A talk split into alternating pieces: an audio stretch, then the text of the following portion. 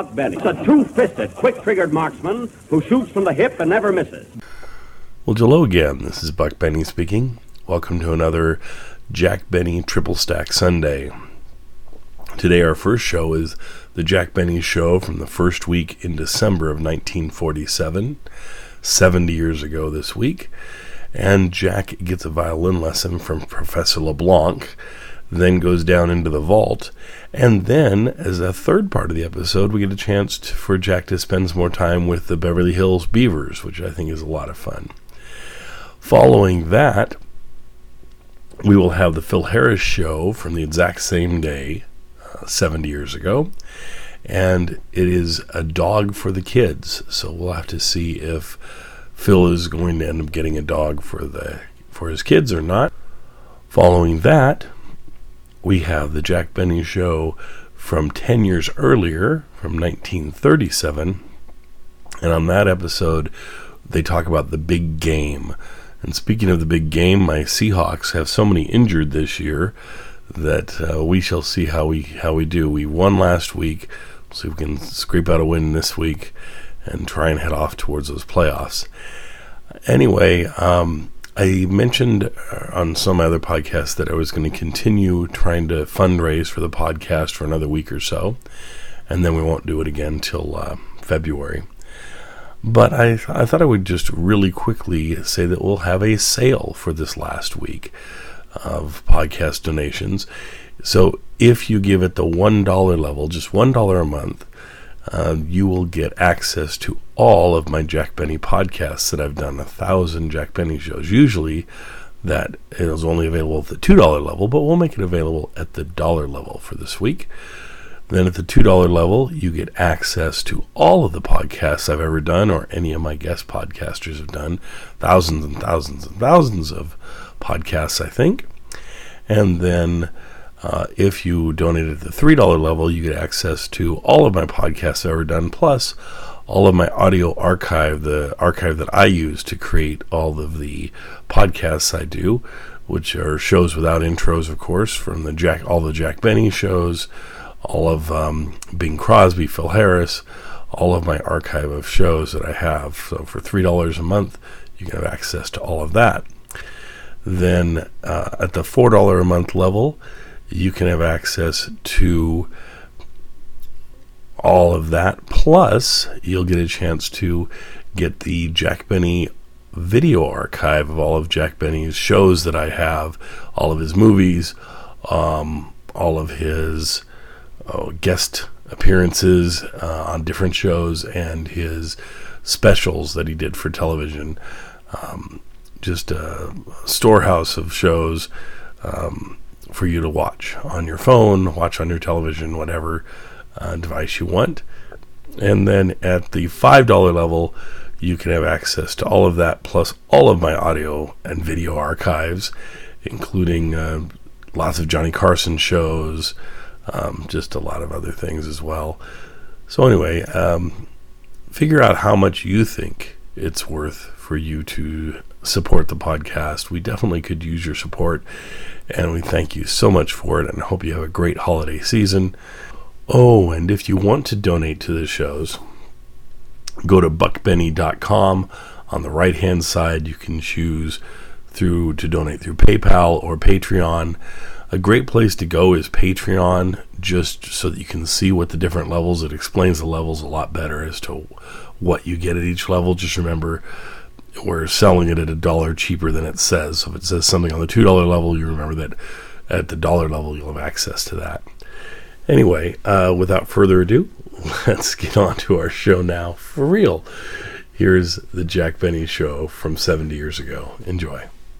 The Jack Benny Program, presented by Lucky Strike. Quality of product is essential to continuing success. Exhibit A Lucky Strike. Fine tobacco is what counts in a cigarette. And day in, day out, Lucky Strike means fine tobacco.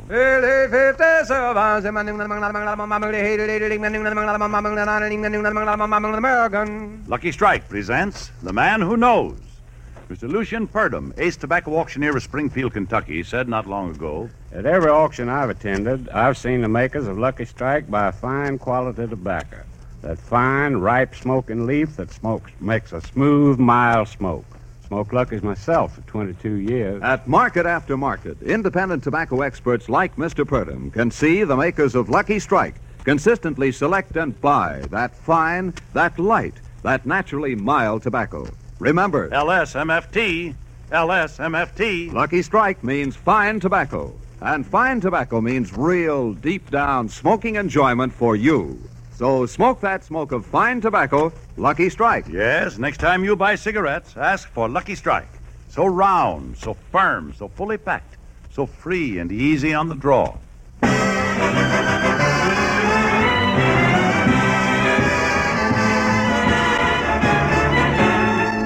The Lucky Strike program, starring Jack Benny with Mary Livingstone, Phil Harris, Rochester, Dennis Day, and yours truly, Don Wilson.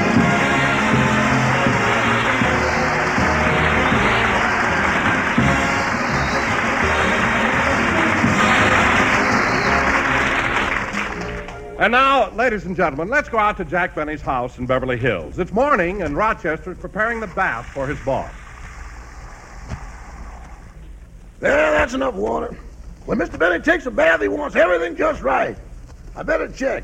Bath mat, bath towel, bath salt, soap, rubber duck, celluloid boat, and uh, life preserver. better tie the life preserver to the faucet. Last time the plug came out, Mr. Bentley had to fight his way upstream like a salmon. Trouble that man goes through to take a bath. I'm glad he don't do it often. Uh, he showers most of the time. Well, I guess that's. Good morning, Rochester. Oh, good morning, boss. Your bath is ready. Well, I'm in a hurry this morning, so I'll just take a shower. But, boss, the tub is all ready.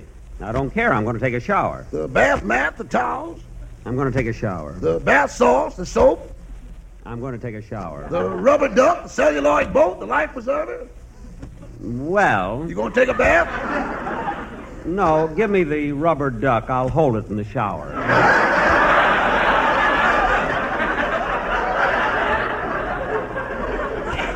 And Rochester, next time, don't blow the duck up so high. The way its eyes pop out, it looks like Eddie Cantor. I'll fix that. No, you better put the air back in.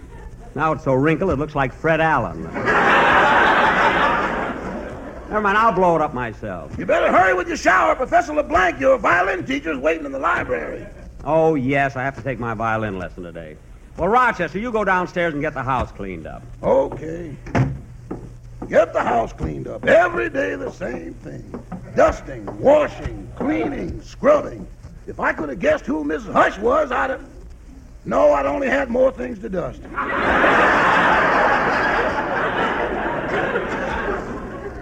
I was so sure it was Lena Horne. well, I better go in the kitchen. Oh, my goodness, what's that? Mr. Benny! Mr. Benny! Mr. Benny! Mr. Benny, what happened? I broke my rubber duck.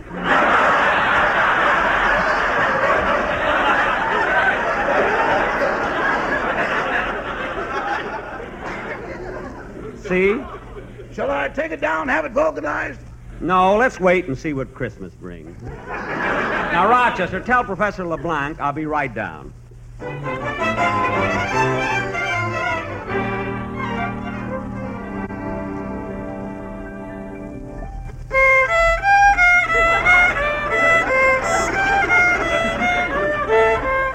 No, no, no, Monsieur Benny. Please tune up the violin. I will make the A on the piano.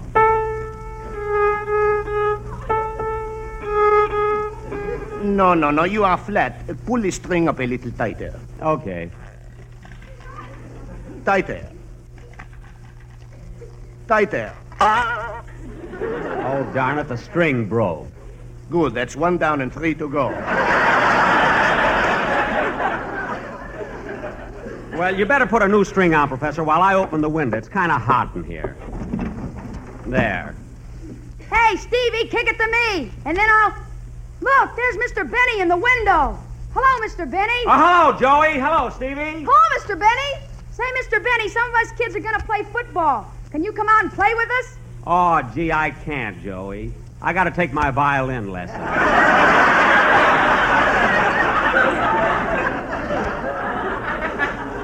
But I'll uh, maybe a little later. Okay, we'll wait for you. Mr. Benny, you better close the window. It will be quieter. Okay. Here's your violin. We will start with the piece I gave you last time. Uh, uh, what was it again? The uh, the glowworm. Uh, oh, oui, monsieur. The glowworm. Uh, it is very pretty. Uh, commence. Okay.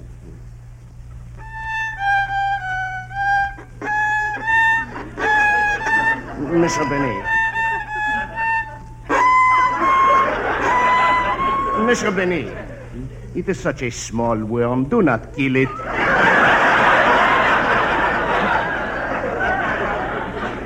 Oh, oh, I'm sorry. I'll take it again.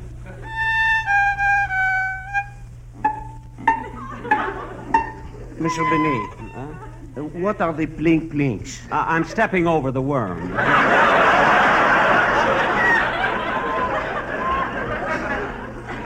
Monsieur Benny, leave the jokes to the comedians.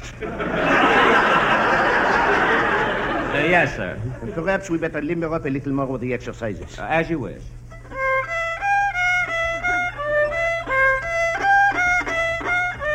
Play it softer with emotion. Dip your bow in Jergens lotion.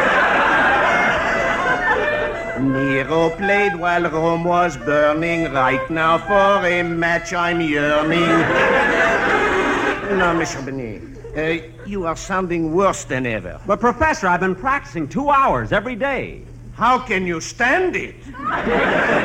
What? Now, look, that is enough of the exercises. Uh, let us go back to the lesson. Uh, this time, get the tempo right. We will use the metronome. Okay. Tick tock, tick tock.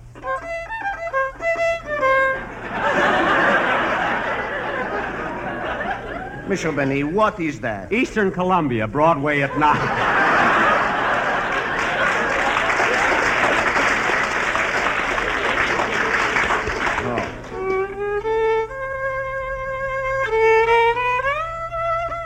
And uh, what is that? Uh, Follies Burlesque, Main Street at 6. Oh, oui, oui. The third girl from the end with the red hair. Ooh la la. Professor!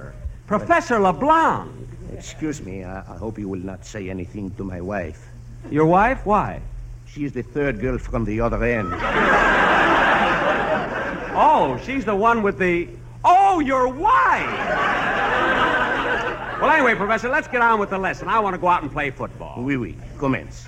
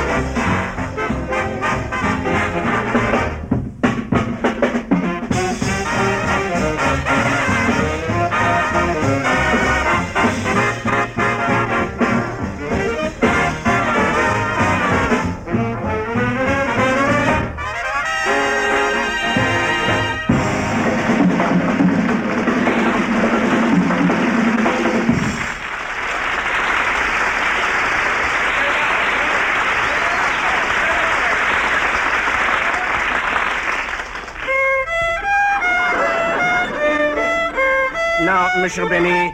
Monsieur Benny. Monsieur Benny. Monsieur Benny, please. The lesson she is over. Will you please pay me my money now and don't keep me waiting like always? Oh, yes, yes, Professor. I'll go down my vault and get it. Oh, excuse me, there's the door. The money for the lesson, please. I- I'll be right back. Hello, Mr. Benny. Oh, hello, Dennis. Come on in. Say, Dennis, didn't I see you at the Notre Dame USC football game yesterday? Yeah, I was there. Well, I had an awful time getting my tickets. How'd you get yours? From my cousin. He plays for Notre Dame. Notre Dame? Oh, of course, certainly. You're Irish. Uh, what's your cousin's name? Kazakowski.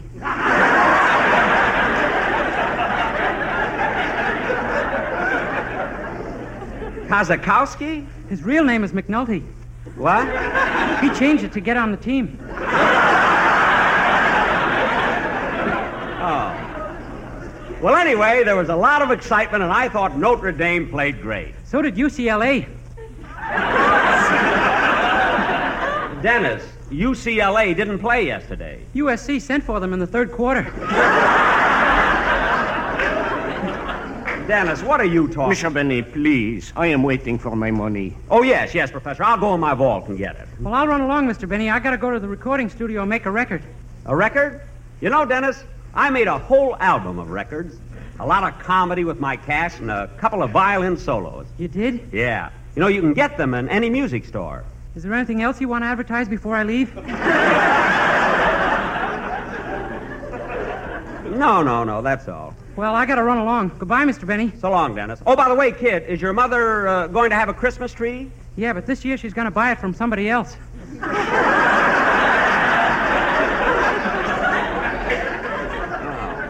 Well, if she changes her mind, I'll be at Sunset in Fairfax. Okay. Goodbye. See, I better start a week earlier this Christmas. I had to burn ten of them last year. Mr. Benny, you haven't paid me for your lesson. Oh, yes, yes, Professor. How thoughtless of me. I'll go into my vault and get your money.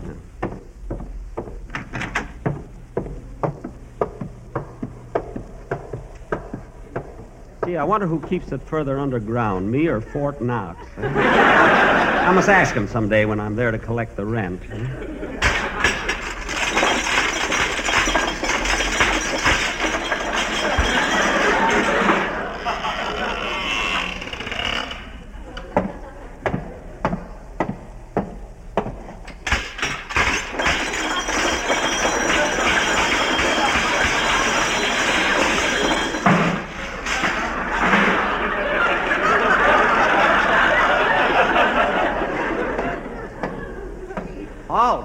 There? Friend or foe? Friend, What's the password? uh, the British are coming. Oh, it's you, Mr. Benny. Yes, yes. We've had that password a long time now, haven't we, Ed? Yes, ever since that night you hung the lantern in the old North Church. Oh, yes. By the way, Mr. Benny, did that fellow on horseback ever make it? Why? I had two dollars on him. Well, uh, excuse me a minute, Ed. I'm, I'm going to open the vault. How much money are you putting in? Oh, nothing. You know, I'm taking some out. Oh, sickness in the family?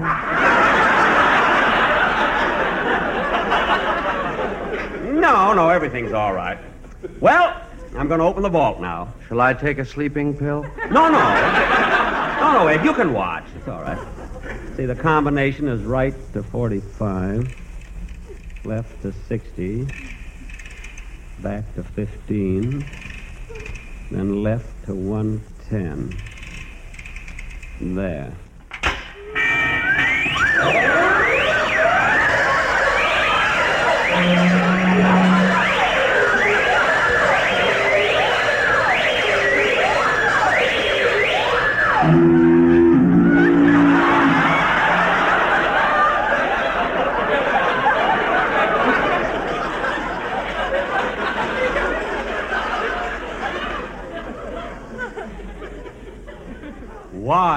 Half safe?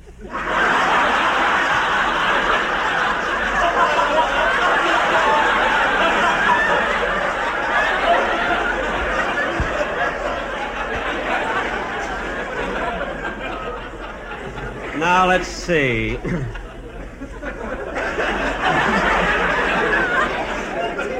One um, one violin lesson, a dollar and fifty cents. There it is. Well, see you later, Ed. All right.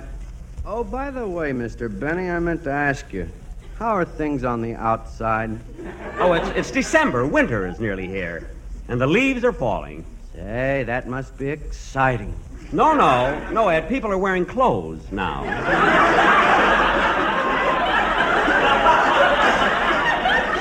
Oh. Uh-huh. Well, goodbye, Mr. Benny. Goodbye, Ed. Well, well, here you are, Professor. A dollar and a half. Here's your dollar, and here's a. Oh, darn it. It was so dark down there, I got the wrong coin. Professor, have you got change for a Spanish doubloon? No, no, no. Please, Monsieur Benny, go back to the vault and get me the other 50 cents. Okay, okay, I'll do it right now. Monsieur Benny. Excuse me a minute, I want to answer the phone. Sacre bleu. Hello? This is the Palm Springs operator, Miss Livingstone, calling Jack Benny. Oh, good. This is Jack Benny. Hello, Mary? Just a minute, I'll have to ring her back. All right, I'll wait. Gee, I'm sure glad that Mary's calling. Oh, darn it, there's someone at the door. Come in! Oh, hello, Don. I'll be with you in a minute. Jack, I've got the quartet here, and we're in an awful hurry. Well, Don, you'll have to wait until Will I you get hold a the phone line, call. Mr. Benny? Yes, yes, I'm waiting. Monsieur Benny, my 50 cents. Uh, just a minute, Professor. Jack, as long as you're holding the line, I want you to hear the number the sportsman had prepared. Don. It'll fit beautifully if you ever do a Western play. Well, wait till I'm through on the phone. Mary is calling me It'll only Palm- take a minute. I'm ringing Miss Livingstone. Good, good. I knew you'd want to hear it. Don, I wasn't talking to you. Anyway, if you want me to hear the quartet, make it fast. Mary will be on the phone any minute. now. Okay, hit it, boys. He always sings reggae music to the cattle as he swings. Back and forward in the saddle on a horse, a pretty good horse that is syncopated, and there's such a funny meter to the roar of his repeater. See him smile. He's been spoken Lucky Strike for quite a while. That's the one he likes. He will never roll his own again. For what is the use when he can send for good old Luckies? Good old Luckies. Hello? Good old Mary? Oh, well, Mary, I can't hear you. What? Boys, I'm trying to talk. Shut up, will you? Monsieur Benny, my 50 cents, please. I'll give it to you later. Hello? Hello, Mary? Boy! Mary? Boy! I can't hear a thing. Hello? Boys, Monsieur Benny is talking. Wait a minute. Hello? Wait a minute. Mary? Wait a minute. Mary, I can't hear you.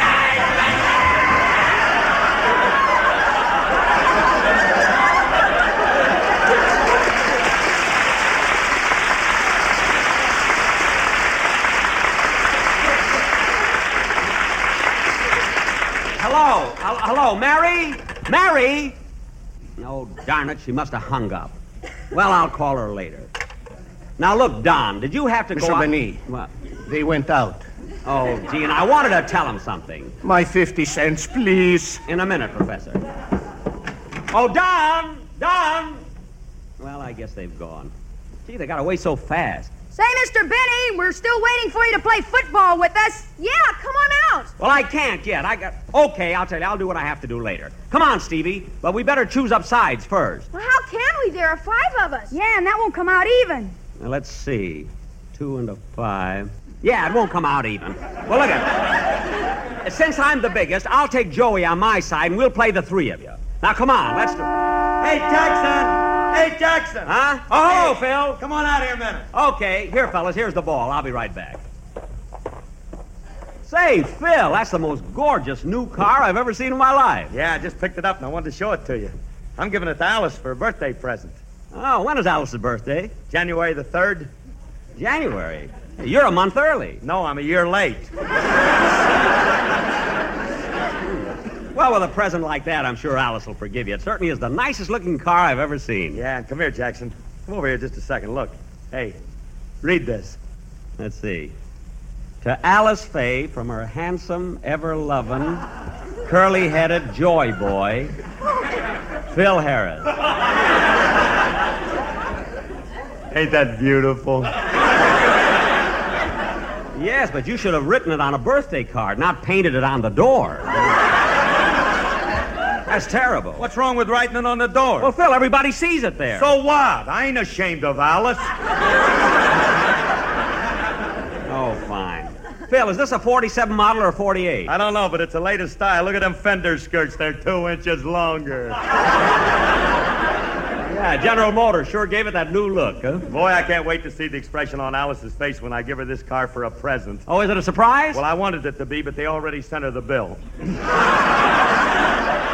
Well, so long, Jackson. I gotta beat it home. So long, Phil. I hope Alice likes the car. Hey, Mr. Benny, we're still waiting for Oh, you. Oh, boys, come on over here. I want you to meet somebody. Hey, boys, this is Phil Harris. Hello, Mr. Harris. Hiya, fellas. Say, Mr. Harris, you're married to Alice Faye, aren't you? Yes, sir. She sure is beautiful. Mm, Yes, sir. Say, Mr. Harris, Yeah? if you ever get tired of her, let me know. Joey. Joey, how can you say a thing like that? Yeah, Joey, me and Alice are a happy married couple. We got two beautiful little daughters. Well, if you ever get tired of them, let us know. Fellas. Hiya, gang. Oh, hello, Terry. Well, who's this boy? Oh, he's a new kid that moved into the neighborhood. Terry, this is Mr. Jack Benny and Mr. Phil Harris. Hi. Hello, Terry. You know, Terry, Mr. Benny was All American fullback when he played football for Yale. Yale. And Terry, during the war, he once shot down 46 Jap Zero planes in one day. Gee whiz. Hey, Jackson, did you quite. And Mr. Benny was the first man to swim the English Channel. Oh, I, I was lucky. The tide was with me. Say, Mr. Benny, tell Terry about the time you beat Notre Dame in the Rose Bowl. Oh, it was nothing really. You see, there were ten seconds left to play in the game. We were behind seven to six. I got the ball behind our own goal line and started down the sideline. I twisted, squirmed, stiffed on my arm, my arm way down the field. Then I saw standing between me and the goal Notre Dame's famous five horsemen. Realizing Mr. Benny, don't you mean the four horsemen? Uh, five, they were making it tough for me. Realizing that they might be hard to get through, I stopped and drop kicked a field goal from the 50 yard line, which won the game for us 9 to 7. The shoe I wore that day is now in the Smithsonian Institute. What an honor. Gosh, gee whiz. Wow. Well, fellas, you go back and warm up a little, and I'll join you soon, huh? Okay, let's go, gang. Hey, Jackson.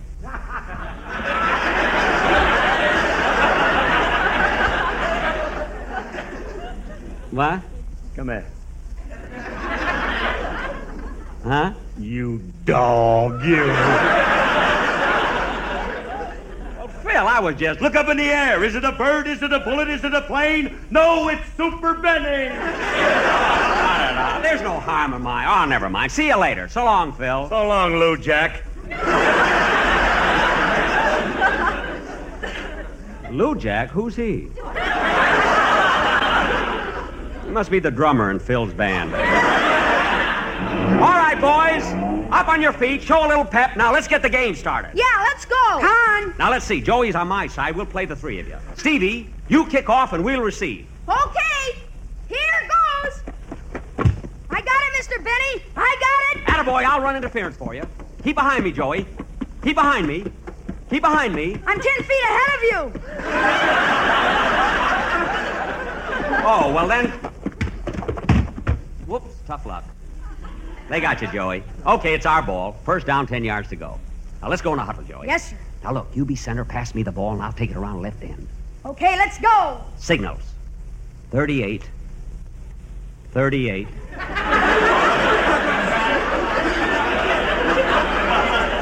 Thirty-eight. Hey! Here I come, kids. Around left end. Better not get in my way, or I'm liable to. Ooh. Gee, Stevie, you sure tackled him hard. His eyes are closed. Yeah, and you knocked his helmet off. Hey, I never saw a helmet like this before. It's got a part in the middle.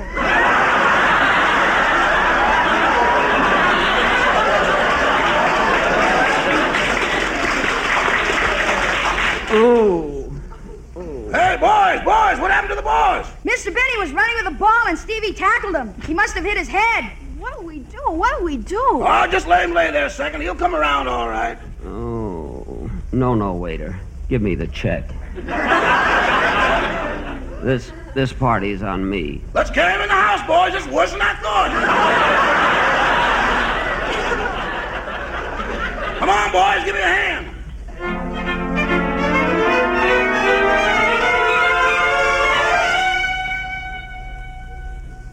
Let's lay him right down here on the bed, boys. Okay. Well, fellas, I think we better get going. Gee, I sure hope Mr. Benny will be all right. Yeah, he's a swell guy. Don't worry, boys. I'll go down the hall with you. I want to get him a cold towel. Oh.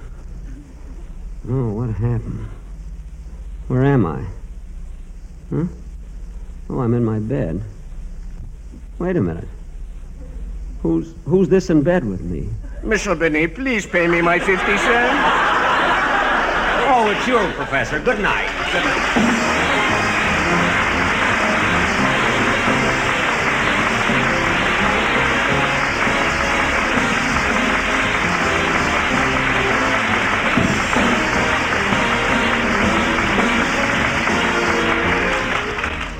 Ladies and gentlemen, here is a final message from our government.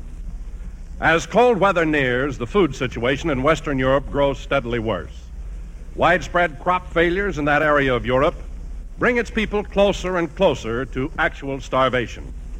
In order to protect our own freedom, prosperity, and peace, all Americans are urged to back the President's food conservation program. Remember, save wheat, save meat, save the peace. Thank you. Jack will be back in just a moment. But first, Quality of product is essential to continuing success. And Lucky Strike means fine tobacco. LSMFT. Yes, Lucky Strike means fine tobacco. And fine tobacco is what counts in a cigarette. Remember what happens at the tobacco auctions? Year after year, independent tobacco experts can see the makers of Lucky Strike consistently select and buy that fine, that light, that naturally mild tobacco. Lucky Strike presents The Man Who Knows. Mr. Garland Tilley, veteran independent tobacco buyer of Durham, North Carolina, recently said. Season after season, I've seen tobacco bought by the makers of Lucky Strike. And believe you me, that tobacco's really ripe, smooth, and mild. I've smoked Lucky's myself for 17 years. So, for your own real, deep down smoking enjoyment, remember LSMFT. Lucky Strike means fine tobacco. And Lucky Strike is the ideal gift on every Christmas list. So say Merry Christmas 200 times with a carton of 200 Lucky Strike cigarettes in their beautiful holiday wrapping. And for the specials on your list, a special handsome gift box of 500 Lucky Strike cigarettes, each so round, so firm, so fully packed, so free and easy on the draw.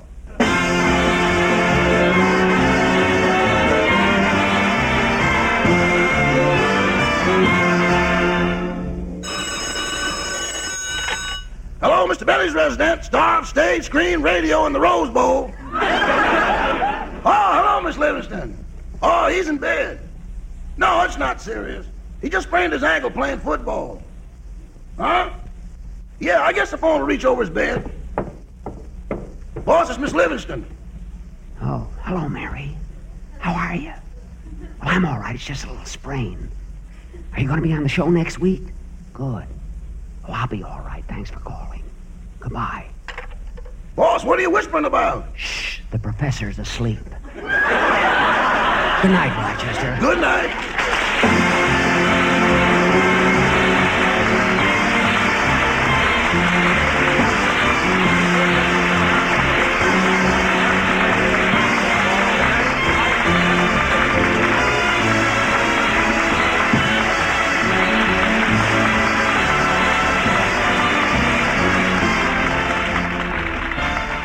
This is NBC, the national broadcasting company.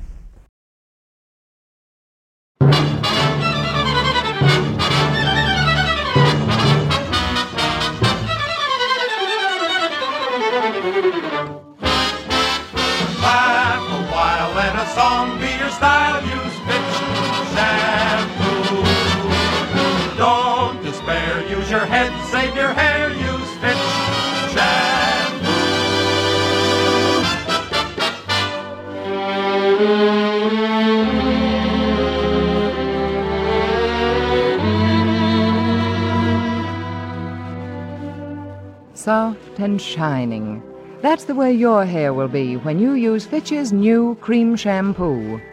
Fitch's cream shampoo leaves hair dreamy soft like moonlight, shining like bright starlight. Fitch is made with two beneficial beauty aids, lanolin and olive oil. Lanolin is used to soften the hair, to give it a brand new look. Olive oil is used to bring out sparkling highlights, to leave your hair gleaming and lustrous.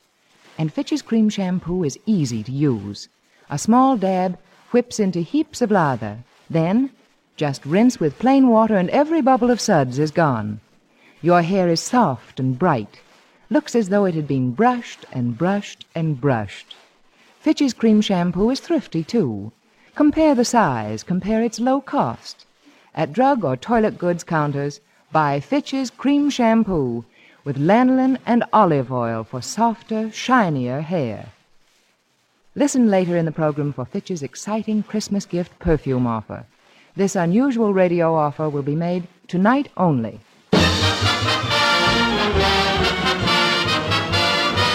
The F.W. Fitch Company, makers of Fitch Shampoo, presents The Fitch Bandwagon, written by Ray Singer and Dick Chevillat, with Elliot Lewis, Walter Tetley, Janine Roos, Anne Whitfield, Robert North, Walter Scharf and his music, and starring Alice Faye and Phil Harris.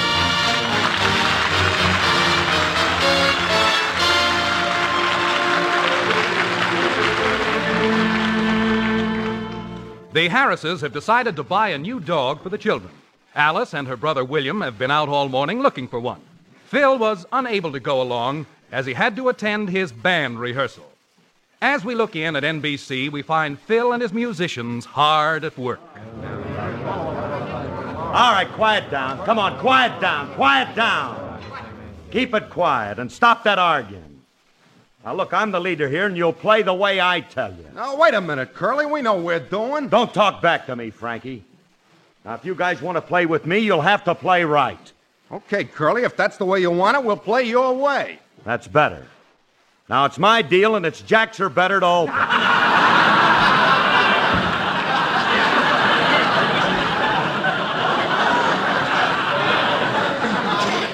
Hey, Curly, we better stop playing poker and start rehearsing, huh? That's a good idea. That's the best thing you've said all day. All right, fellas, put the cards away, and now pay attention.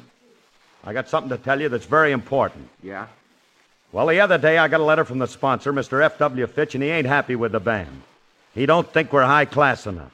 He says from now on he wants us to play Grieg concertos, Beethoven sonatas, and Bach fugues. Are there any questions? Yeah, what's a few?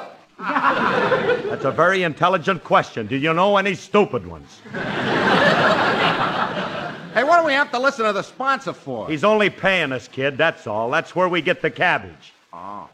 And besides that, if you don't remember, I'm a stockholder in the Fitch Company, and I want to do things to please Mr. Fitch. I think you're overdoing it already. What do you mean? Well, ever since you became a stockholder in Fitch, you make us guys shampoo our hair with that new cream shampoo. Well, shampooing your hair is very good for you. Yeah, but every hour on the hour? Some of the guys didn't even have a chance to wash the lather out of their hair before they came down to rehearsal today. Stop that exaggerating. Oh, yeah? Look at the violin section sitting there. They look like a row of short beers. Every time the brass section hits a high note, they blow the foam off. Stop with that, Frankie. Stop with it. And don't forget, keep using Fit shampoo, all of you, because it's great for you. I use it all the time, and look at me. I got a beautiful wave in my hair. I used to have a wave in my hair. You used to have a wave in your hair. What happened? She became a civilian. I ain't seen her since.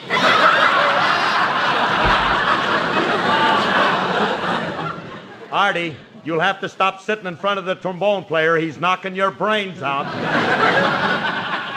Now, look, from now on, I want you guys to act like gentlemen. Just try your Hello, best to. Phil. Oh, oh, hello, honey. Hey, Alice, uh, you know most of the boys, don't you? Sure. Hello, fellas.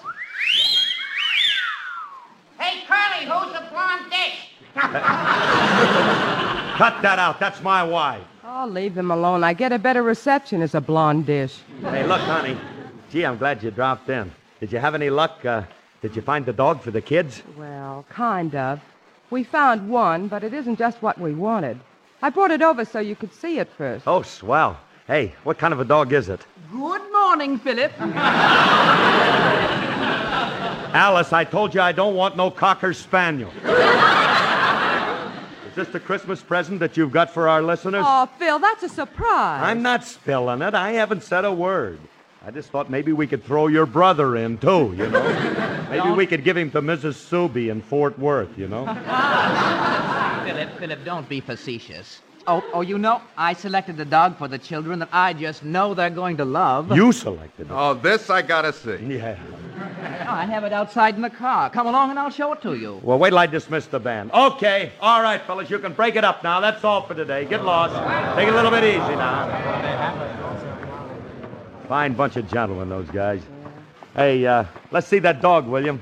Hey, Alice, what kind of a dog is it? Is, is it a big one like the kids wanted? Well, I wouldn't call it big exactly. It's a Mexican Chihuahua. It's a what? A Mexican Chihuahua. Hey, Frankie. Huh? Hey, what's a chihuahua? Curly, I'm surprised at your ignorance. Everybody knows what a chihuahua is. I had one once when I was in Tijuana. Yeah? Did you like it? Sure, it was delicious.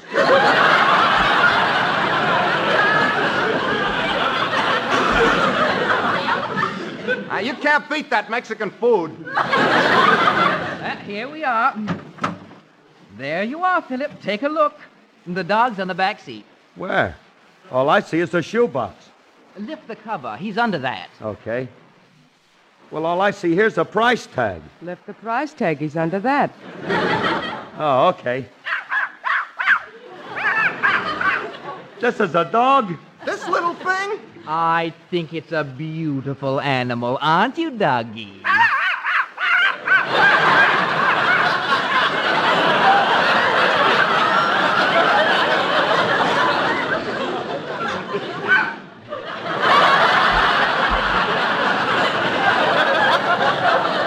Hey, Frankie, you better oil that thing. It's squeaking.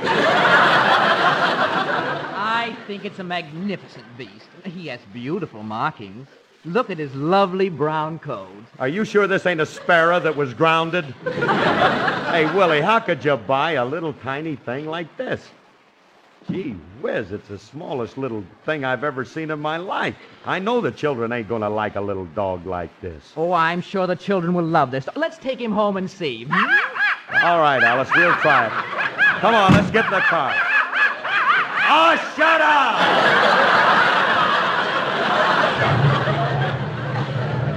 So long, Frankie. I'll see you later. So long, Curly. I feel sorry for those kids getting a little mutt like that. They wanted a big dog. Hey, a guy was trying to sell me a Great Dane yesterday. I know what I'll do. I'll buy it and bring it right over to the kids. Oh, Remley, you're such a lovable little schnook.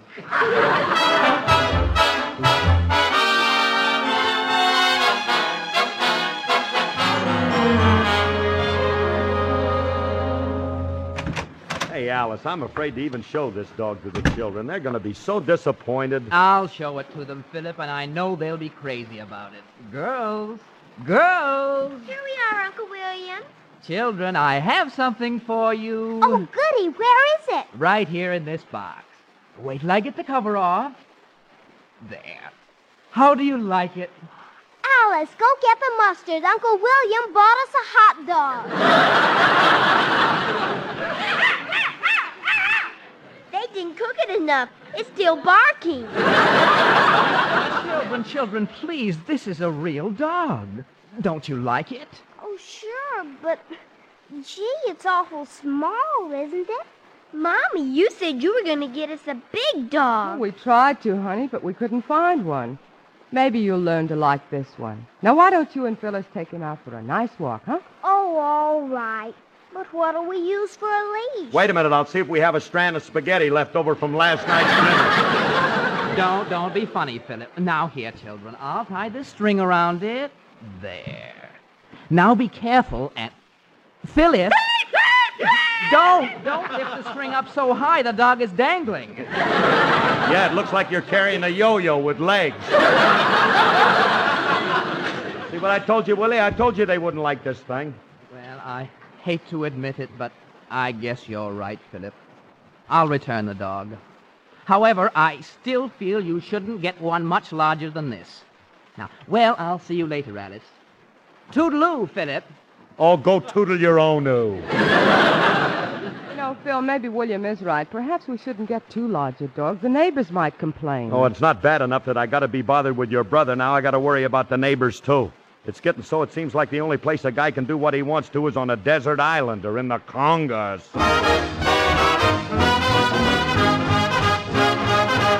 Each morning, the missionary advertised with neon signs.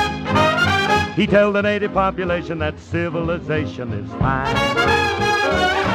And three educated savages holler from a bamboo tree. That civilization is the thing for me to see.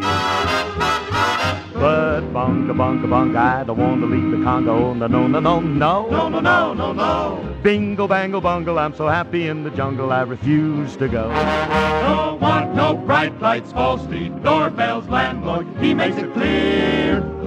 That no matter how they coax me, I'll stay right here. bungo, bungo, a bungo, bungo, bungo, a bungo, bungo, bungo, a bungo, bungo, bungo. I look through a magazine the missionary's wife concealed. I see how people who are civilized bang you with automobiles. At the movies they have got to pay many coconuts to see. Uncivilized pictures that the newsreel takes of me. Bungo, bungo, a bung. So bonga bonga bonga, I don't want to leave the Congo. No, no, no, no, no. No, no, no, no. Bingo, bango, bungle, I'm so happy in the jungle I refuse to go. Don't want no jailhouse shotguns. Fish hook off the penthouse, bathtub, streetcars, taxis. I've got my spears. So no matter how they coax me, I'll stay right Bungo, here. bungo, a bungo, bungo, bungo. They have things like the atom bomb. So I think I'll stay where I am. Civilization. I'll stay right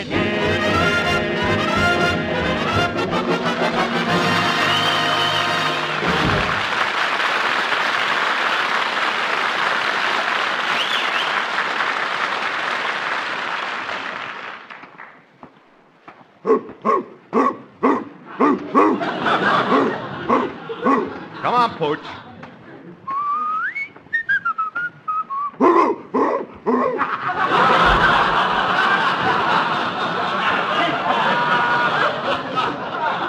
Ah, here's your new home. Oh, wait till Curly sees this Great Dane I got him. Kids wanted a big dog, and you couldn't get anything bigger than this. Hiya, Curly. I brought something over for the kids. Hiya, Frankie. I. Frankie, where'd you get that horse? Please, Curly, this noble animal is no horse. Well, what is it? Well, what does it look like? It looks like something you stole from under Sabu. This is a dog. She's a Great Dane. I bought it for the kids. Pooch, say hello to your new daddy. Get that dinosaur away from me. That's the biggest dog I ever seen. Yeah, the kids are going to love it. She's friendly, too. Yeah, in a Russian sort of way.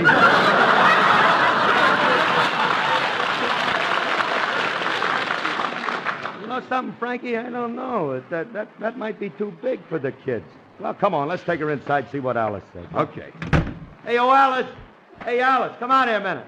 Coming, Phil. Hey, Curly, I'll get the dog to sit up. That way she'll look cute to Alice, huh? Come on, sit up, Poochie. Sit up. There. Holy smoke, sitting up, she's taller than we are. What is it, Phil? What did you want? Hey, honey, look what Frankie brought over. Yeah, I want you to meet her. Ain't she beautiful? Well, yes. You two are going to be great friends. Oh, of course, Frankie. Any friend of yours is a friend of mine. Uh, how do you do, miss? Alice, this is a dog. this is not one of Frankie's girlfriends.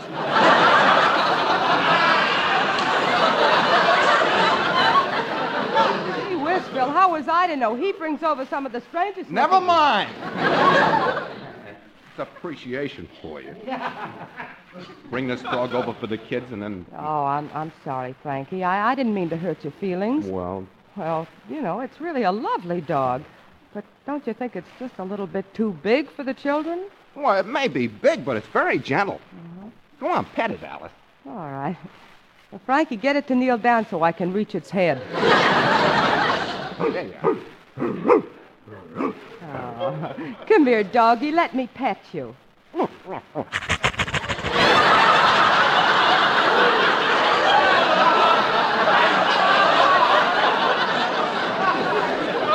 Oh, you have such a nice face. You do like me to pet you, don't you?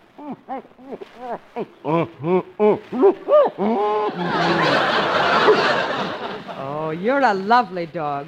I've got to hug you.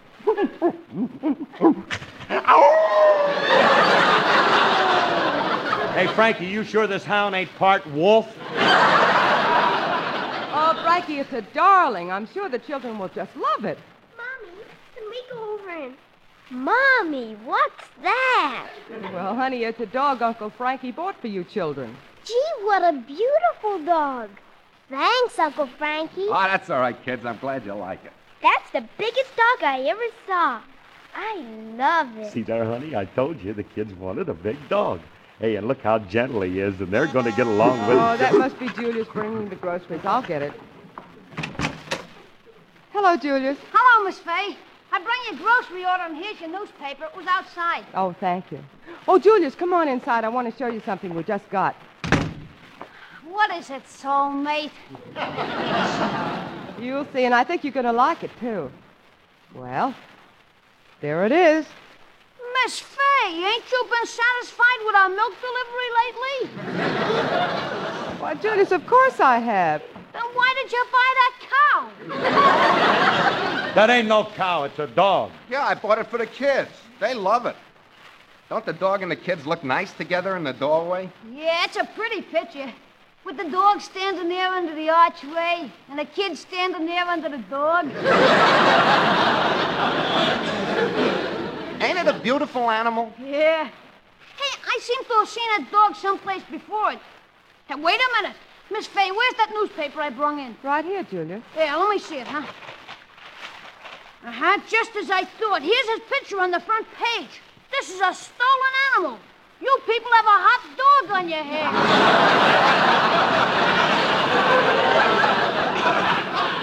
What are you talking about? Let me see that paper. Hey. Hey, the kid's right. Listen to what it says Monarch the Wonder Dog stolen from movie studio. Two strange men seen loitering around studio a half hour before dog was found missing. Frankie, how could you possibly. Wait do a it? minute, Curly. I didn't steal the dog. Honest, I didn't. I bought it. Oh, Phil, I'm sure Frankie didn't steal it, but you'll have to return this dog. Oh, Daddy, you have to take him back. Well, I'm afraid we got to, honey. It's not ours. Oh, Remley, come on, Pooch. I'm coming. I'm talking to the dog. Let's go. See you later, Alice. Gee, Mommy, we like that dog so much. Well, don't worry, girls. We'll get you another one. The studio is probably worried. I'd better call them and let them know your daddy is on his way over with the dog. I know how you girls feel, but you wouldn't want a dog that belongs to somebody else, and every time you. Hello? Oh, this is Mrs. Harris. I'm calling about the dog that was stolen from your studio. My husband found it, and he's on. What? What's that? Oh, you've already found it. Then the dog we have isn't the one that was missing. Oh, that's wonderful. Thank you. Goodbye. Mommy, does that mean we can keep our dog? Yes, and when Daddy gets to the studio, they'll send him right back with it. Gee, that's wonderful. Yeah, and it's going to make your daddy happy, too. You like Daddy, don't you, Mommy? Like him? Come here, honey. I want to tell you something.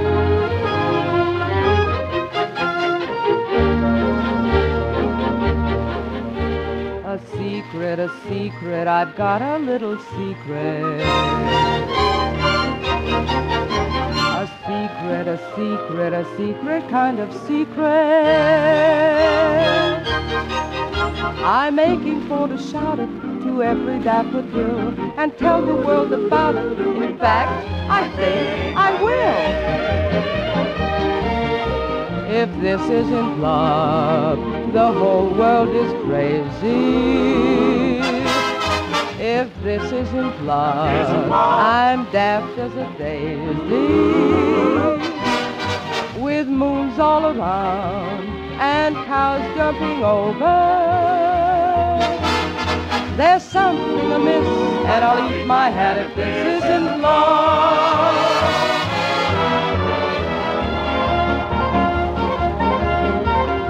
This isn't love, the whole world is crazy.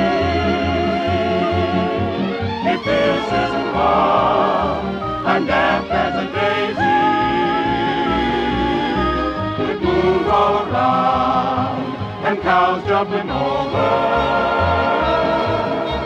There's something amiss, and I'll eat my hat if this isn't love.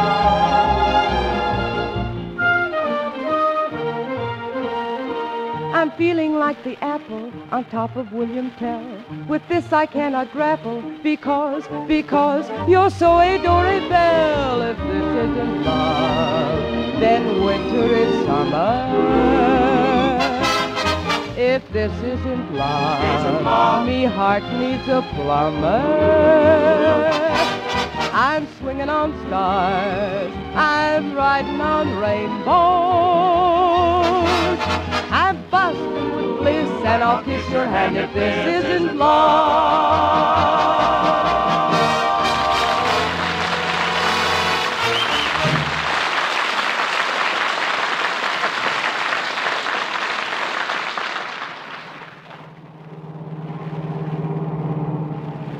What are you driving so slow, Frankie? I'm anxious to get to the studio and get this dog off my hands. Drive faster, will you? Oh, nag, nag, nag. Oh, well, you. now, what are you stopping for? Curly, I've been thinking. This is an important dog, and everybody's looking all over for the two guys that stole it. How are we going to prove that we didn't steal it? Nonsense. What are you talking about? All they have to do is look at me and they can tell. I don't look like the kind of a guy who'd steal anything, do I? I don't know, Curly. To hear you talk, you'd think I looked like the criminal type. You'd think I had a low forehead, a weak chin, and shifty eyes. Now that you mention Never mind. All I'm saying is why take chances? Suppose they don't believe us. We can't prove our innocence. I... Hey. Hey, maybe you're right. Sure. Hey, Frankie, we got to get rid of it. Look, let's palm it off on somebody else. Okay. This looks like a good neighborhood. Maybe somebody here would like a dog. Okay, but let's hurry and get rid of it. Now, look, we'll start at that house right down the street.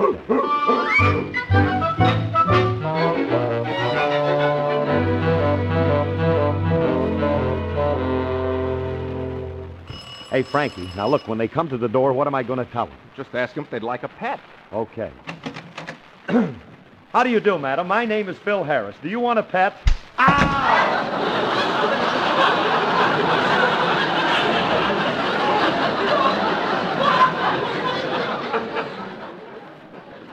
I got to be more careful how I phrase this offer. hey, that Dave sure packed a wallop. oh, man. Hey, uh, Frankie, why don't you try the next house? Uh, not me. With my luck, the next house would be Jersey Joe Walcott. now, there must be an easier way to get rid of this house. Yeah, but how you going to... Hey, wait a minute. What? Hey, look. Where? Right there. Right in our laps. Look. There's a park across the street. Let's take the dog over there, tie it to something, and leave him there, huh? Come on. Okay. Keep quiet, Pooch. Quiet. he thinks we're playing with him. Stupid. Yeah. Hey, Curly. Let's tie him to that bench there. Which one? The one that tramp is sleeping on. Oh, Come yeah, here, Poochie. I'll just tie you to this bench. There. Come on, Curly, let's get out of here. Hey, look at him. He's trying to follow. us. Don't worry. The way I got him tied, he'll never get away. Well, hurry. Let's get back to the house. And look, Frankie, now when we get home, tell Alice we returned the dog to the studio.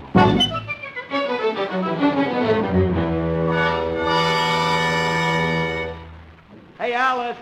Hey, Alice, we're back. Well, what have you two been? What happened? Well, I tell you, we took the dog and we took him back to the studio, and when we Uh, took yeah, him Yeah, they in- were very grateful Yeah. for our efforts. Yeah. Yeah, they were, huh? Yep. You know, fellas, I got news for you. I called the studio and they told me their dog had already been returned. Not only that, The dog you say you left at the studio arrived here five minutes ago. Now, you boys didn't just tie the dog up someplace and leave him, did you?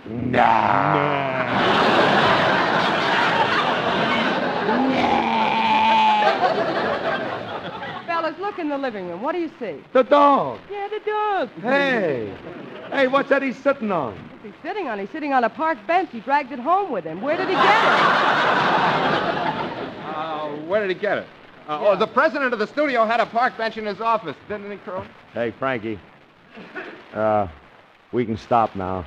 What's it? I don't think she'll believe that park bench came from the president's office. Why not, Curly? The tramp's still sleeping on it.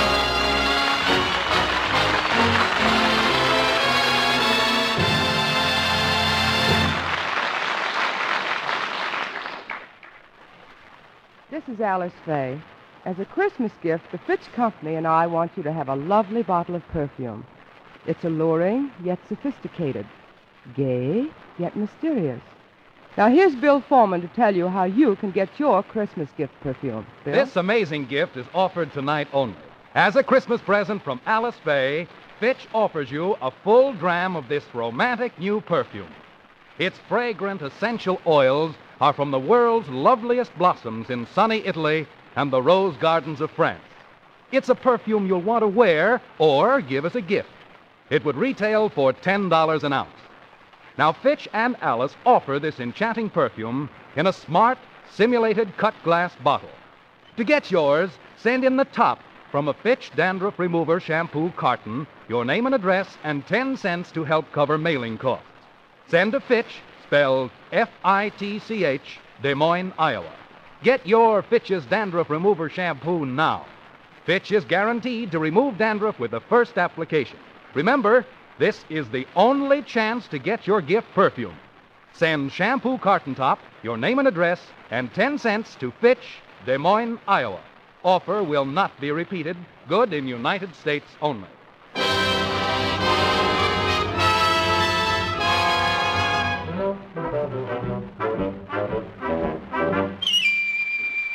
Ah! Alice! Alice! Alice, stop the dog. He's dragging my slippers all over the house. Well, what's so terrible about that? I'm still in them.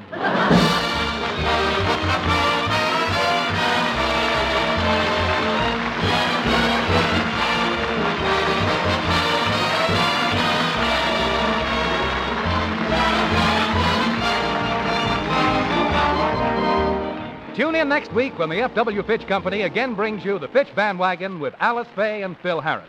This program was directed by Paul Phillips. Included in today's cast were Mel Blanc and Ollie O'Toole. Alice Faye appears to the courtesy of 20th Century Fox. The part of Frankie was played by Elliott Lewis. Laugh a while, let a song be your style. Use Fitch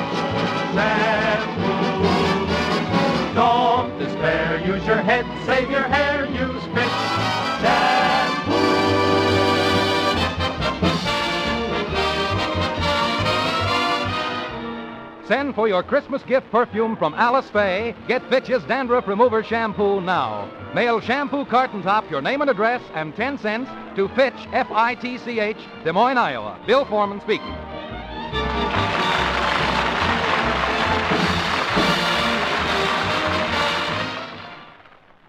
This is NBC, the national broadcasting company.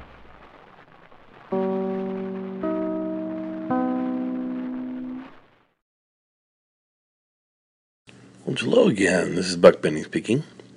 Welcome to another episode of the 1937 1938 season of The Jack Benny Show. Uh, this has just been a really nice week for Jack Benny shows, um, and just to show their continued popularity. I run a lot of other shows, I do a lot of other podcasts for other shows but I was just checking the last month or so. The top 42 shows are Jack Benny shows for my podcast that get downloaded. And after the 42nd show, then you run into uh, some Phil Harris shows that uh, become downloaded, you know, quite a bit, and then some Fred Allens, and then it just keeps working its way down the list, and some Jimmy Durantes and so forth.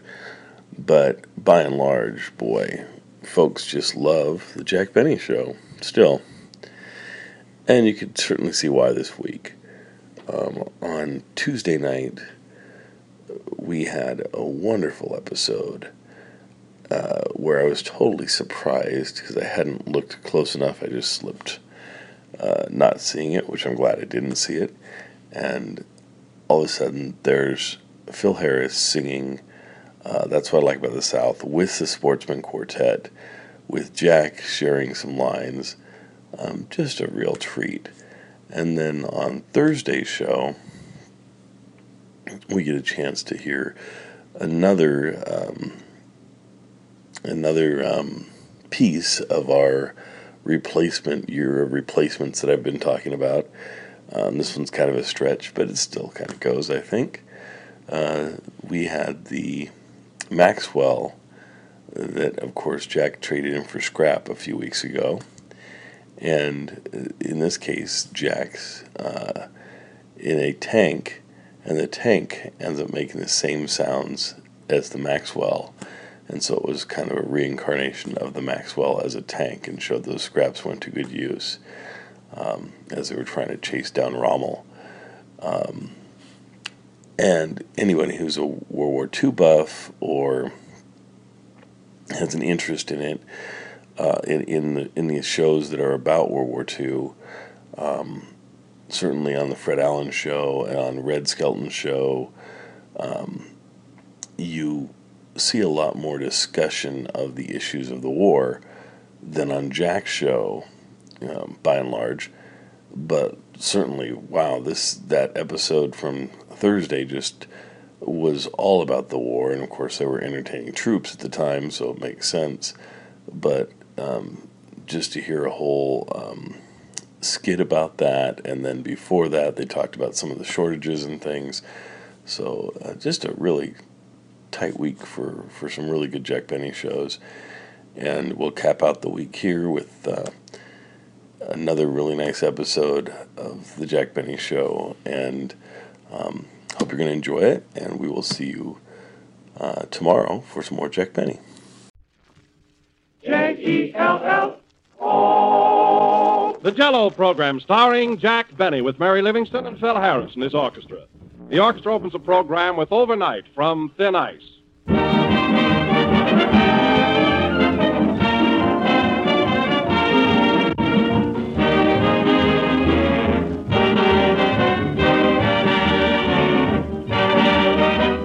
The right dinner can make a success of almost any day, and the right dessert can make a success of any dinner.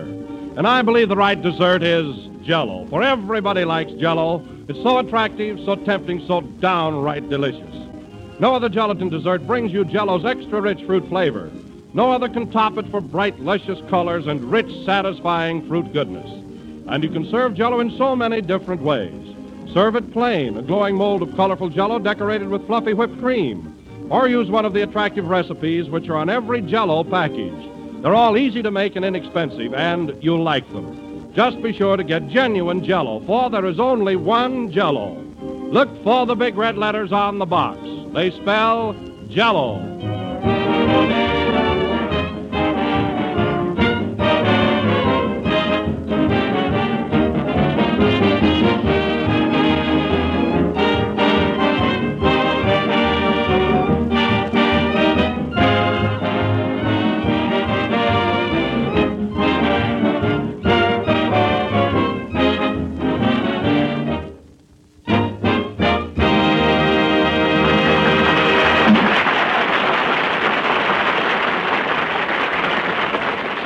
Was Overnight from Thin Ice, played by Phil Harris and his orchestra. Now, ladies and gentlemen, we bring you a rag, a bone, and a hank of gray hair, Jack Benny.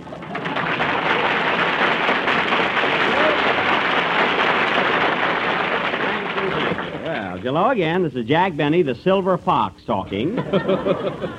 and, Don, that was a nice literary introduction you gave me. I didn't know you were so familiar with Shakespeare. Why, Shakespeare didn't write that uh, Jack, you know, a Oh, rag, Jack's a the bone. name, Don. Yeah, Jack, is that the name? Well, that's good. Well, anyway, Shakespeare didn't write it, Jack. You know, a rag, a bone, and a hank of hair was written by Rudyard Kipling. Oh, did Kippy whip that one up?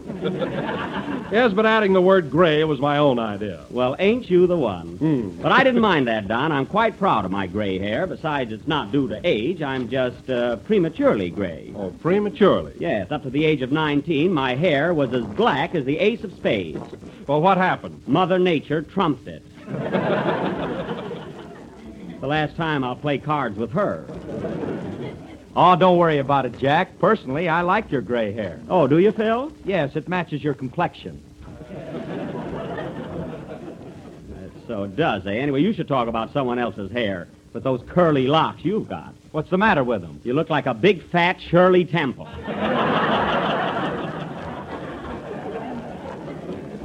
Oh, yeah? Well, you look like George Arliss 20 years from now. Is that so?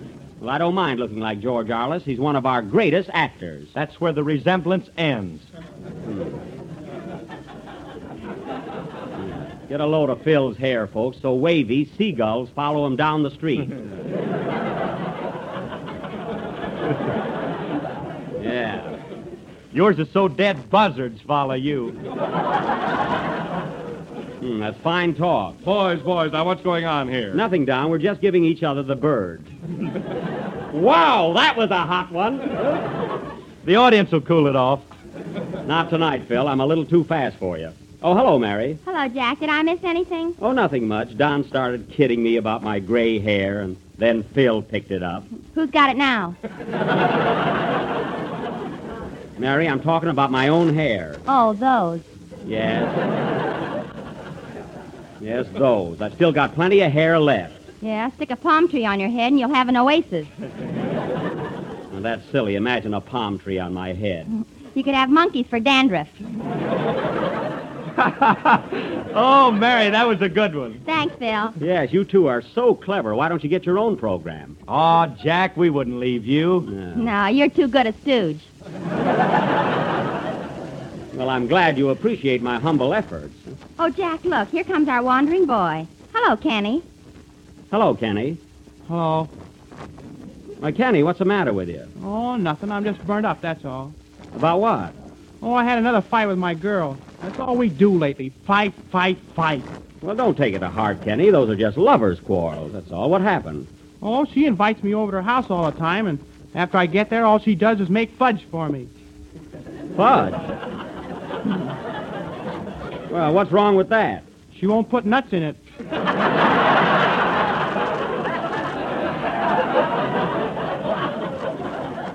Now, isn't that awful? I don't see how you put up with it. Oh, and that's not all. Every night when I ask her to go to the movies, she wants to play post office instead. Boy, is she dumb. Dumb? What's dumb about playing post office? It isn't even open at night. Why, Kenny, post office is a kissing game. Haven't you ever played it? No, how does it go? It's very simple. They call out your name and the name of a girl, and then you go out in the next room and you kiss her. Then what do you do? That's all there is, Kenny. That's the game. Well, that's the silliest thing I ever heard of. But it's not silly. Everybody has played post office. Sure, it's lots of fun. Why, I've played it a million times. Of course. Did you ever play it, Phil? Yes.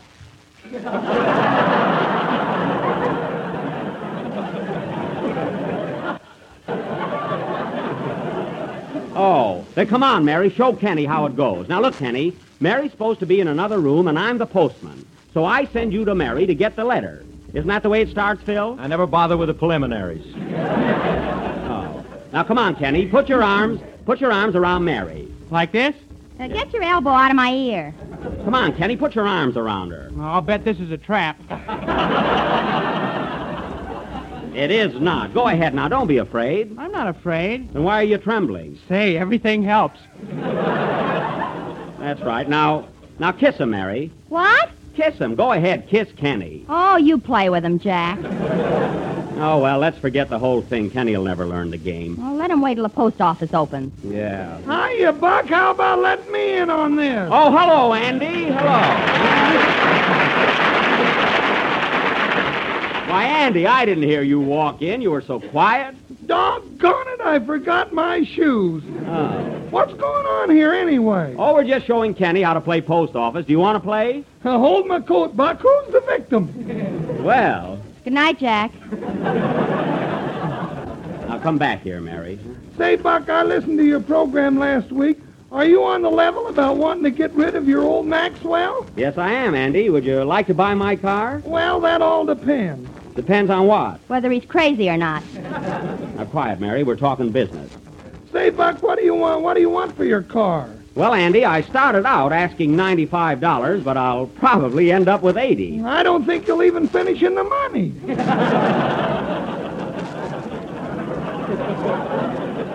Now, look, Andy, are you interested in my car or not? Well, Pa and Ma were discussing it last night, and Pa thought I ought to buy it. He did? Yeah, but Ma changed his mind with a right cross to the chin. Well, I'm sorry your paw got in wrong on account of my car. Uh, don't worry about him. When he comes to, he'll run her bow-legged. Well, look, Andy, let's you and I go over here in the corner, and I'll make you a nice proposition on that Maxwell. Okay, Buck. Sing, Kenny. Now, look here, Andy. Despite all rumors, my car's in excellent condition. Why, that Maxwell is good to the last drop. And another thing.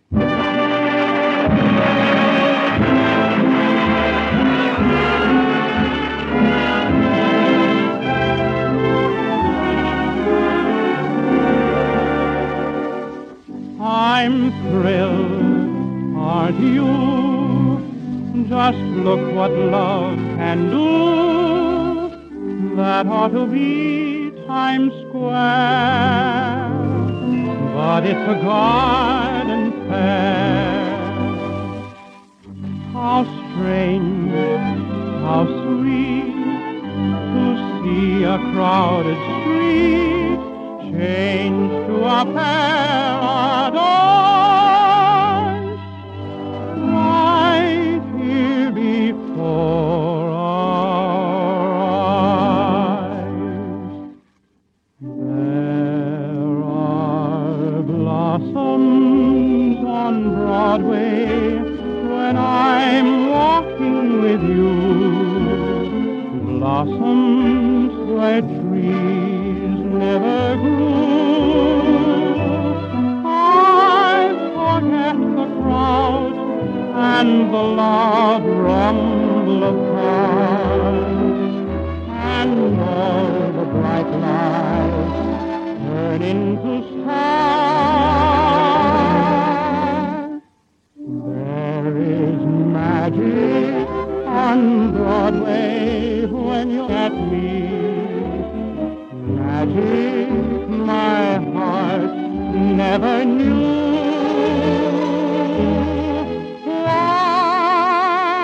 Joy to be blissfully.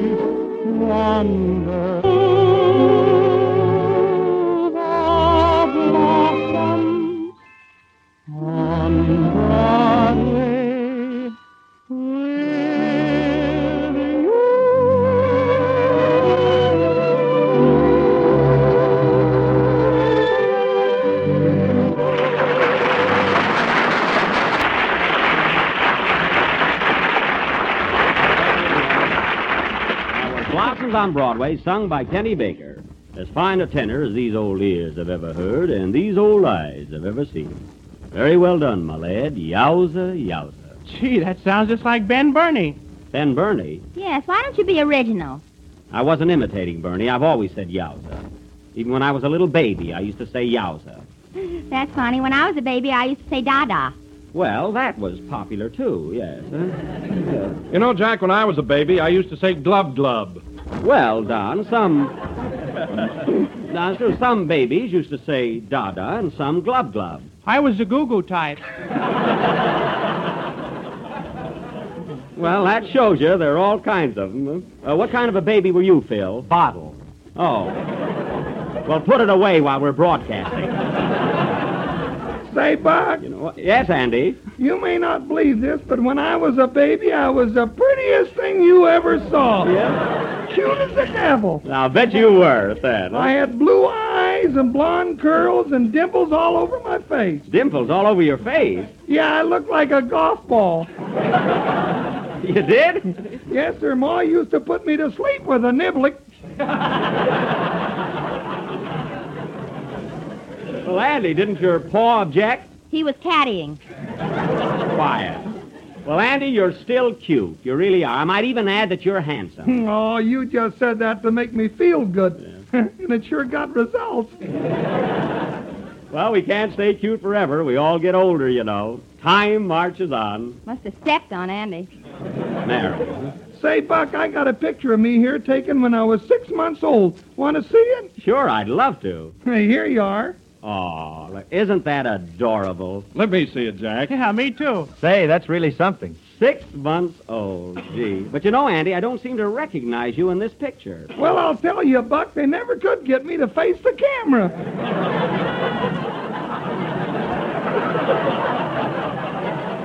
Oh, I see.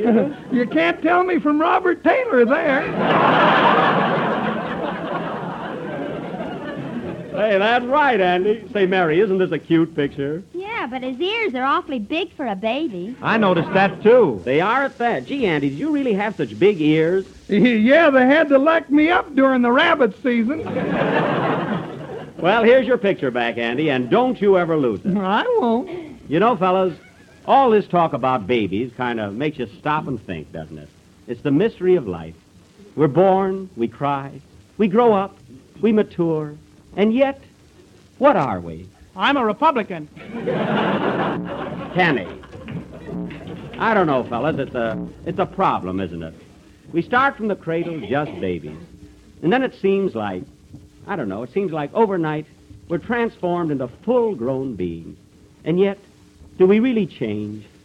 Do we really blossom? Oh, shut up.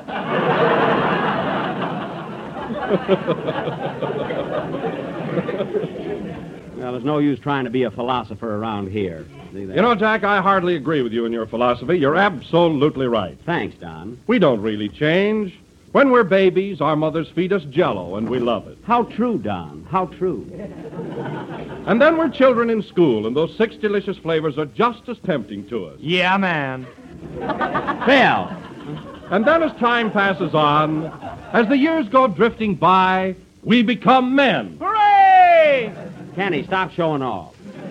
You always bounce in at the wrong time. Well, I want to be a man. Write a letter to Santa Claus. I'm sorry they butted in, Don. Is there anything else you wanted to say? Oh, just oodles, but I'll save it for later. That's fine. We'll all be waiting. And now, ladies and gentlemen, while we're waiting, Phil Harris and his orchestra will play Who from Sunny. Hit it, Phil. Now, wait a minute. Come in.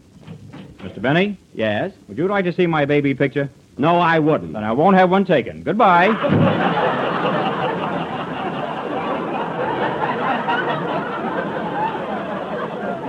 You know, fellas, I'll bet $8 he's nuts.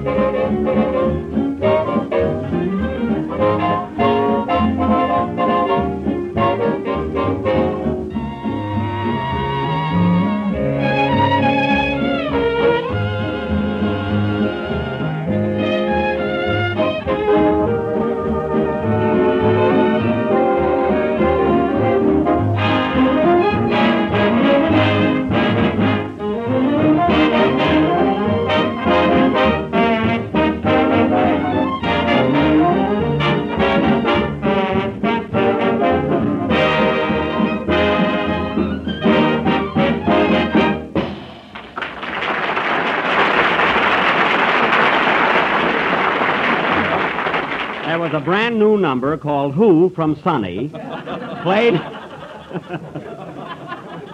Certainly some new tunes, Phil, played by Phil Harris and his orchestra. and now, ladies and gentlemen, as this is the climax of the football season, and it being such a popular sport, tonight we are going to present a little drama of the gridiron entitled The Big Game or Button Button Who's Got the Ball. Owing to the shortage of actors, I will play a double role that of the coach, also the star quarterback, Flash Benny. Do you hear that, Mary? I'm playing two parts. Yes, Ham. Now, Kenny Baker will. I'm ignoring that, Mary. Thanks. Uh, Kenny Baker will be right end. Phil Harris will be halfback. Andy Devine will be fullback. And Don Wilson will be the rest of the team. And remember, Don, football will not be made of jello. Then don't expect me to carry it. Hmm. Fine college spirit. Are we all set, fellas? Well, wait a minute. What am I going to be? Well, Mary, we're short of men, so you'll have to be one of the players. Okay, just call me Butch. Now, remember, Mary, you got to get out there and fight. Don't worry, I'll slug 'em.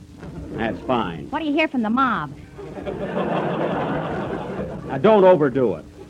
Now, folks, the scene of our play is Flatfoot Cot- College, located. Flatfoot College, located in the thriving little town of Arch Supporter, Nebraska. Now, as the scene opens, the first half has just ended in the big game with Meatball Tech. The coach is giving his team a pep talk in the locker room. Curtain. Mu-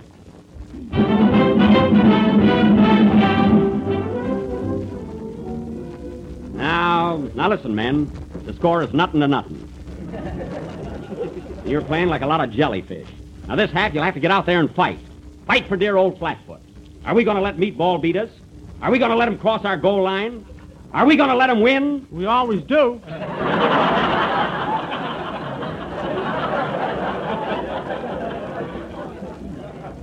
Well, this time it's going to be different. Now, listen, men. We're up against a tough outfit. Keep your eyes open this half. Meatball's got something up their sleeve. I'll bet it's spaghetti. Quiet, Butch. now, get this, all of you. We're going out there and we're going to win. I want all of you to be up on your toes and stay there. We're going to look awful silly.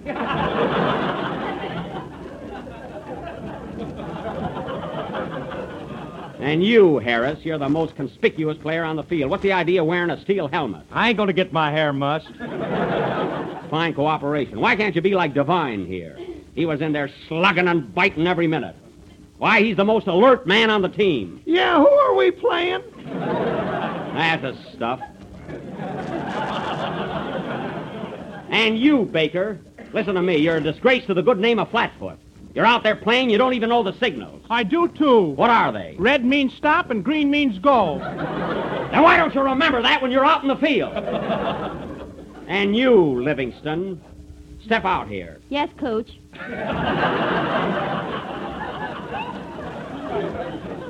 Cooch. I'm the couch. I mean, coach. now get this, Livingstone. You're supposed to be playing football all during the first quarter. You were up in the grandstand. What were you doing there? I had a date with a raccoon coat. Was there a man in it? I hope so. We're going out tonight. It's a fine team. What a bunch of nitwits. I resent that. Look who's resenting. but it's true, there isn't a football player among you. Now, wait a minute, Coach. You're bawling us out. What about Benny? He's the worst quarterback we've ever had. I'm getting to him. Come here, Benny. What happened to you? Were you asleep out there? I did the best I could, sir. You did the best you could. Why, you're the laziest, dopiest player on the team. You ought to know. What? Why, you're the worst guy. I'm sorry you're me. Now get out there, boys, and fight. We can't lose unless Meatball keeps on cheating. Cheating? Yes, they have 11 men on their team. But, Coach, every football team has 11 men. They have? Darn it, I was thinking of baseball. Now get out there in the field, boys, and you, Benny, snap into it. I'll try, sir. Now let's go out and win. Come on. Hey, Coach, what's that in your hair? The alumni, they're always there. let's go, boys.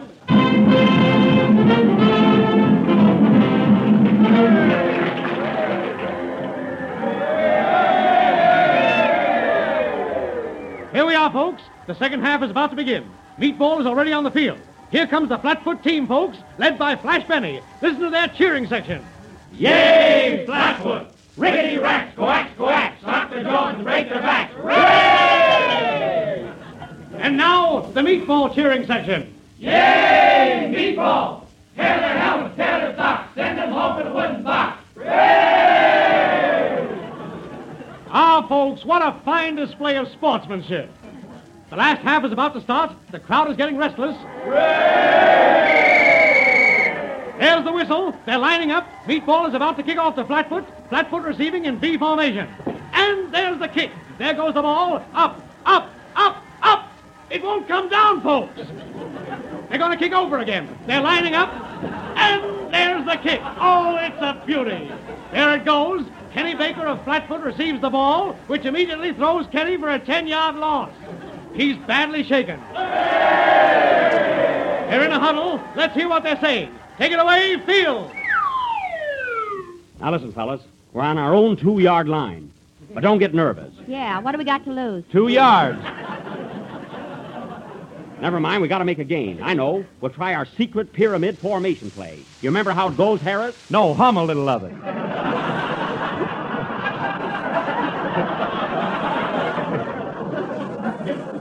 Now look, Harris.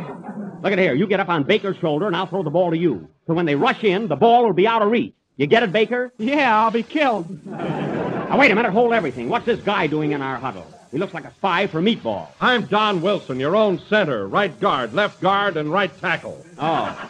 Where's my other tackle? Gone fishing. What, without us worms? Now come on, fellas. Let's line up. I'll call signal. I want to call signal. Oh, no. All you did last half was yell out your telephone number.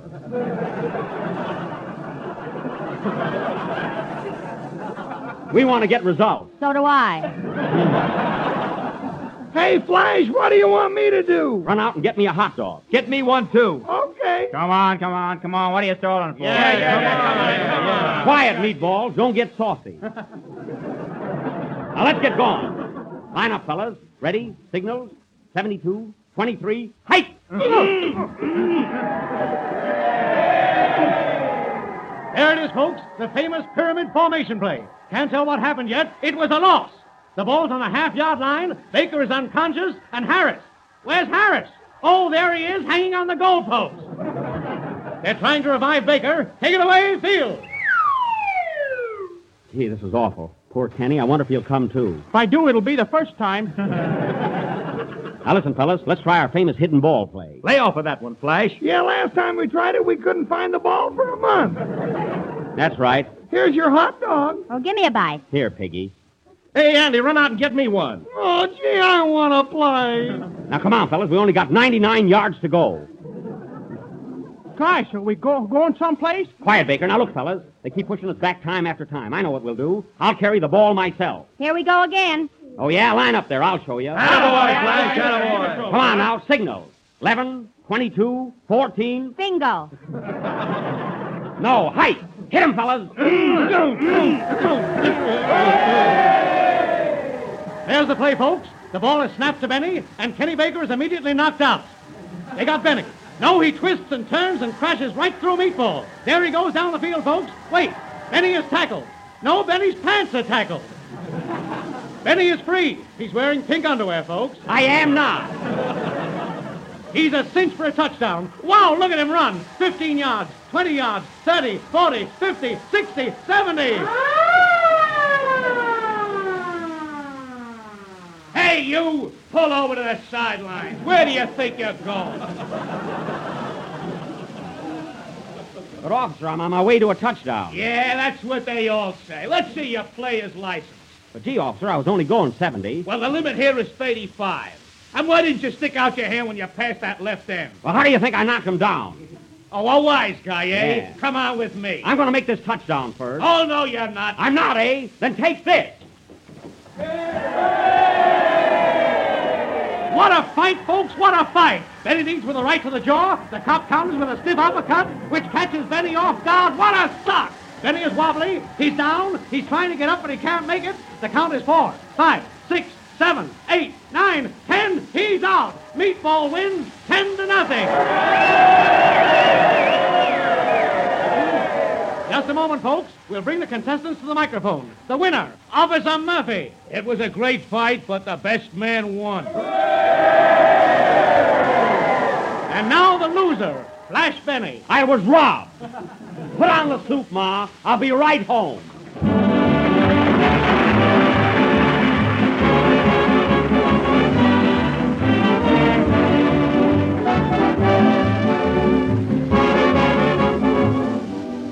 Here's a grand dessert for this time of year, and it's easy to prepare. It's called Orange Marshmallow Mold, and it will bring a cheerful dash of sunshine to your December menus. It's a rich and delicious combination of bright orange jello, ripe oranges, and creamy marshmallows. And here's the way you make it. Dissolve one package of orange jello, chill until slightly thickened, then fold in two diced oranges and eight marshmallows cut in quarters. Chill until firm, turn out on a platter, and you have one of the most attractive desserts you ever served. Orange Marshmallow Mold. So try this swell dessert tomorrow, but be sure to make it with the one and only genuine Jello.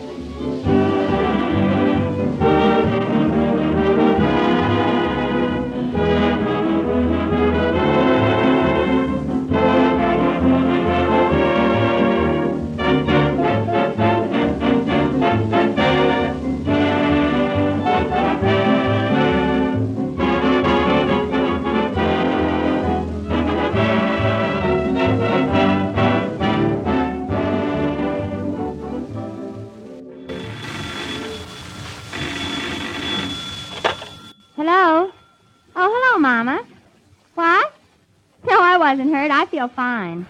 Listen, Mama, this is the last number of the 10th program in the new Jello series, and we'll be with you again next Sunday night at the same time.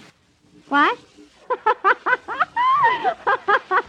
What are you laughing at, Mary? Mama says good night, folks. Oh.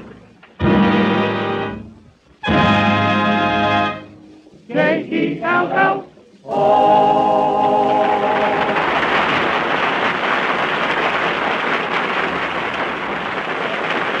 The Melody Who from the production Sunny is written by Jerome Kern. Kenny Baker appears on the Jello program through the courtesy of Mervyn LeRoy Productions. This is the National Broadcasting Company.